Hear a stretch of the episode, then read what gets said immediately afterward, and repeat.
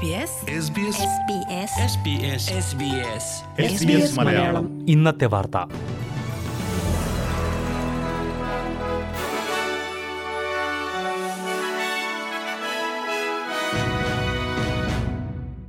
നമസ്കാരം S B S Malayalam ഇന്നത്തെ വാർത്തയിലേക്ക് സ്വാഗതം ഇന്ന് രണ്ടായിരത്തി ഇരുപത്തി മൂന്ന് നവംബർ ഇരുപത് തിങ്കൾ വാർത്തകൾ വായിക്കുന്നത് ദിജു ശിവദാസ് ഏകദിന ക്രിക്കറ്റ് ലോകകപ്പിന്റെ ഫൈനലിന് ശേഷമുള്ള ഇന്ത്യൻ കാണികളുടെ പെരുമാറ്റത്തെയും ട്രോഫി നൽകിയ രീതിയെയും വിമർശിച്ചുകൊണ്ട് നിരവധി ഓസ്ട്രേലിയൻ മാധ്യമങ്ങൾ രംഗത്തെത്തി മത്സരത്തിന് ശേഷം അമ്പയർമാരെ ഇന്ത്യൻ കാണികൾ കൂവിയതിനെയും ട്രോഫി നൽകിയ ശേഷം ഇന്ത്യൻ പ്രധാനമന്ത്രി നരേന്ദ്രമോദിയും ഓസ്ട്രേലിയൻ ഉപപ്രധാനമന്ത്രി റിച്ചാർഡ് മാൾസും ഉടൻ തന്നെ വേദിയിൽ നിന്ന് ഇറങ്ങിയതിനെയുമാണ് നിരവധി മാധ്യമങ്ങൾ വിമർശിച്ചത് ഞായറാഴ്ച രാത്രി നടന്ന ഫൈനലിൽ ഇന്ത്യയെ ആറ് വിക്കറ്റിന് തോൽപ്പിച്ചാണ് ഓസ്ട്രേലിയ കിരീടം നേടിയത് തുടർന്ന് ഓസ്ട്രേലിയൻ ക്യാപ്റ്റൻ പാറ്റ് കമ്മിൻസിന് ട്രോഫി നൽകിയ ഇന്ത്യൻ പ്രധാനമന്ത്രിയും ഓസ്ട്രേലിയൻ ഉപപ്രധാനമന്ത്രിയും ഉടൻ തന്നെ വേദിയിൽ നിന്ന് ഇറങ്ങിയിരുന്നു ഇതോടെ അര മിനിറ്റിലേറെ സമ്മാനദാന വേദിയിൽ ഒറ്റയ്ക്ക് നിൽക്കുകയായിരുന്നു പാറ്റ് കമ്മിൻസ് ഏറ്റവും അരോചകമായ സമ്മാനദാന ചടങ്ങ് എന്ന തലക്കെട്ടോടെയാണ് സ്കൈ ന്യൂസ് പോലുള്ള മാധ്യമങ്ങൾ ഇതിനെ വിമർശിച്ചത്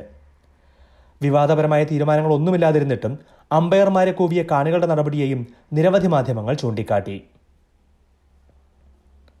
ടെലിഫോൺ ശൃംഖലയിൽ മണിക്കൂറുകളോളമുണ്ടായ തകരാറിന് പിന്നാലെ പ്രമുഖ ഫോൺ സേവനദാതാക്കളായ ഒപ്റ്റസിന്റെ സിഇഒ രാജിവച്ചു ഒപ്റ്റസിന്റെ മുന്നോട്ടുള്ള യാത്രയെ കരുതി താൻ സ്ഥാനമൊഴിയുകയാണെന്ന് സിഇഒ കെലി ബേർ റോസ്മരിൻ പറഞ്ഞു ഒപ്റ്റസ് ശൃംഖല പന്ത്രണ്ട് മണിക്കൂറോളം തടസ്സപ്പെട്ടതോടെ പലർക്കും എമർജൻസി നമ്പറുകളിൽ പോലും ബന്ധപ്പെടാൻ കഴിയാത്ത സാഹചര്യമുണ്ടായിരുന്നു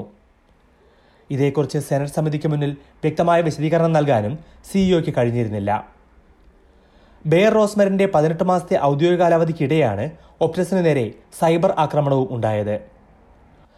സംഭവങ്ങളുടെ ഉത്തരവാദിത്വം ഏറ്റെടുത്തതിന് സിഇഒയ്ക്ക് നന്ദി പറഞ്ഞ green senator Sarah Hanson Young telecommunication കമ്പനികളുടെ ഉത്തരവാദിത്വം ഉറപ്പാക്കുന്നതിന് കൂടുതൽ നിയന്ത്രണങ്ങൾ വേണമെന്ന് ആവശ്യപ്പെട്ടു ഓസ്ട്രേലിയൻ നാവികസേനാംഗങ്ങൾക്ക് ചൈനീസ് കപ്പലിൽ നിന്നുള്ള ആക്രമണത്തിൽ പരിക്കേറ്റ സംഭവത്തെക്കുറിച്ച് ചൈനയെ ശക്തമായ പ്രതിഷേധം അറിയിച്ചിട്ടുണ്ടെന്ന് പ്രധാനമന്ത്രി ആന്റണി അൽബനീസി പറഞ്ഞു ചൈനീസ് കപ്പലിൽ നിന്നുള്ള സോണാർ പൾസേറ്റാണ് നാവികസേനാംഗത്തിന് പരിക്ക് പറ്റിയത് എന്നാണ് റിപ്പോർട്ടുകൾ ഇതേക്കുറിച്ചുള്ള വിശദാംശങ്ങൾ പുറത്തുവിടാത്ത പ്രധാനമന്ത്രിയുടെ നടപടിയെ പ്രതിപക്ഷവും സ്വതന്ത്ര എം പിമാരും വിമർശിച്ചിരുന്നു എന്നാൽ ചൈനീസ് അധികൃതരോട് ഈ സംഭവത്തെക്കുറിച്ചുള്ള കടുത്ത അതൃപ്തി പ്രതിരോധ മന്ത്രി റിച്ചാർഡ് മാൾസ് അറിയിച്ചിട്ടുണ്ടെന്ന് അൽബനീസി പറഞ്ഞു ഡിറ്റൻഷൻ കേന്ദ്രങ്ങളിൽ നിന്ന് വിട്ടയച്ച കുടിയേറ്റക്കാരെ നിയന്ത്രിക്കാനായി കൊണ്ടുവന്ന പുതിയ നിയമം കോടതിയിൽ ചോദ്യം ചെയ്യപ്പെടാമെന്ന് നിയമവിദഗ്ധർ ചൂണ്ടിക്കാട്ടി ഹൈക്കോടതി ഉത്തരവിന്റെ പശ്ചാത്തലത്തിൽ തൊണ്ണൂറ്റി മൂന്ന് പേരെ ഡിറ്റൻഷൻ കേന്ദ്രങ്ങളിൽ നിന്ന് മോചിപ്പിച്ചതിന് പിന്നാലെയാണ് സർക്കാർ അടിയന്തര നിയമം കൊണ്ടുവന്നത് മോചിപ്പിക്കപ്പെട്ടവരുടെ നിരീക്ഷണത്തിനായി ശരീരത്തിൽ ട്രാക്കിംഗ് ഉപകരണം ഘടിപ്പിക്കുന്നതിനും നിയന്ത്രണങ്ങൾ ലംഘിക്കുന്നവരെ വീണ്ടും അറസ്റ്റ് ചെയ്യുന്നതിനുമാണ് നിയമം വ്യവസ്ഥ ചെയ്യുന്നത് കൊലപാതകവും ബലാത്സംഗവും ഉൾപ്പെടെയുള്ള കേസുകളിൽ ശിക്ഷിക്കപ്പെട്ടവരെ ഉൾപ്പെടെയാണ് മോചിപ്പിച്ചിട്ടുള്ളത് ഇവരെ അനിശ്ചിതമായി തടവിലാക്കാൻ കഴിയില്ല എന്ന ഹൈക്കോടതി ഉത്തരവിനെ തുടർന്നായിരുന്നു ഇത് എന്നാൽ കോടതി ഉത്തരവ് വരുന്നതിന് മുൻപ് തന്നെ ഇത്തരമൊരു നിയമം പാസാക്കണമായിരുന്നുവെന്നും ഇനി നിയമം ചോദ്യം ചെയ്യപ്പെടാമെന്നും ഭരണഘടനാ വിദഗ്ധൻ ജോർജ് വില്യംസ് പറഞ്ഞു വിക്ടോറിയയിലെ ലിബറൽ പാർട്ടി നേതാവ് ജോൺ പെസൂറ്റയ്ക്കെതിരെ മാനനഷ്ട കേസുമായി മുന്നോട്ടു പോകാൻ പാർട്ടിയിൽ നിന്ന് പുറത്താക്കപ്പെട്ട എം പി മൊയ്ര ഡീമിംഗ് തീരുമാനിച്ചു മാർച്ച് മാസത്തിൽ ട്രാൻസ്ജെൻഡർ വിരുദ്ധ റാലിയിൽ പങ്കെടുത്തതിനെ തുടർന്നാണ് മൊയ്ര ഡീമിങ്ങിനെ ലിബറൽ പാർട്ടി പുറത്താക്കിയത് മുഖംമൂടി ധരിച്ച് റാലിയിൽ പങ്കെടുത്തവർ നാസി സല്യൂട്ടുകളും നൽകിയിരുന്നു താൻ നാസി അനുകൂലിയാണെന്ന് ജോൺ പെസൂറ്റോ പലതവണ പരസ്യമായി പറഞ്ഞ് അപമാനിച്ചുവെന്നും പാർട്ടിയിൽ നിന്ന് പുറത്താക്കുമെന്ന് പറഞ്ഞ് ബുള്ളിയിങ് നടത്തിയെന്നുമാണ് അവരുടെ വാദം